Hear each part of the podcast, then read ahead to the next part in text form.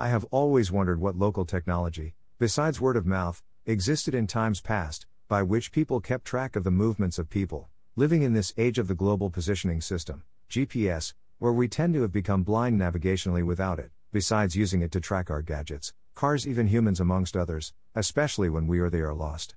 I say this in the light of how we easily forget the way we lived before technologies like the smartphone, and social media, for instance, that's become like the extensions or our appendages, became the norm rather than the exception of our daily existence.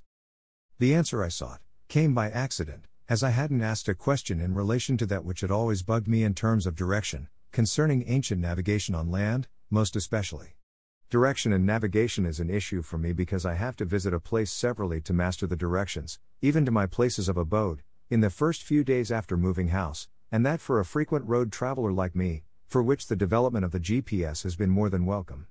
This past week, saw me visit some areas in Nigeria's Niger Delta as well as the southeast on business, pleasure, cultural, and traditional reasons, including a funeral for a female, non Christian, considered a pagan slash heathen, but traditional Igbo religion practitioner, and afterwards the traditional wedding ceremony of a sibling, amongst others. In the course of visiting members of my kindred, I visited the home of one who is also a traditionalist.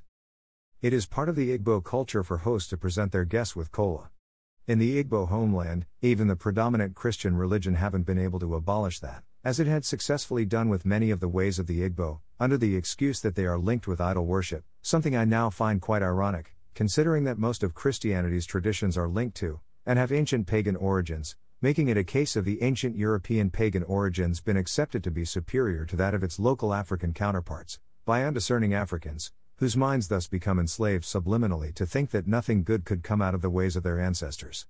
The part of the presentation of Kola that remains only with the traditionalists is that part that sheds a light on the GPS of the days of yore. I had participated severally in the ritual of drawing four lines on the floor of my host houses, after been presented with nzu, local chalk, followed by painting the nail of my big toe with it, but never sought to understand the rationale behind it, until this last visit to the Igbo homeland in southeastern Nigeria. Turns out that the four marks represents the four market days of Igbo land, namely, the Afor, Orie, NKWO, and Eke market days. Titled men can draw a fifth line, with something that's akin to a signature also written on top of the lines. Some church people draw the crucifix in that space where it is normal to draw a signature or any mark that's associated to the particular individual. I was told that in the past, the path of a man could be followed by studying those marks made by the subject over a period of time in the several places he'd visited, and should the one be lost, it could help in investigations aimed at finding such a lost person, the last 24 hours at least. This art of tracking was said to be helpful during the days of slave trade and when cannibalism was rampant among some tribes in Igbo land, when and after people just turned up missing, after falling into the hands of slave traders, or cannibals, who could have been close friends of their victims.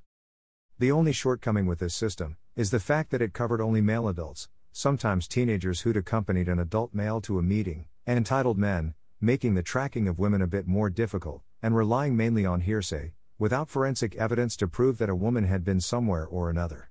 I believe that if the majority of Igbo land hadn't been brainwashed to consider that aspect of our culture unchristian, the likelihood that it would have been expanded to include the female gender, and maybe children would have remained viable, enough to be explored for our good.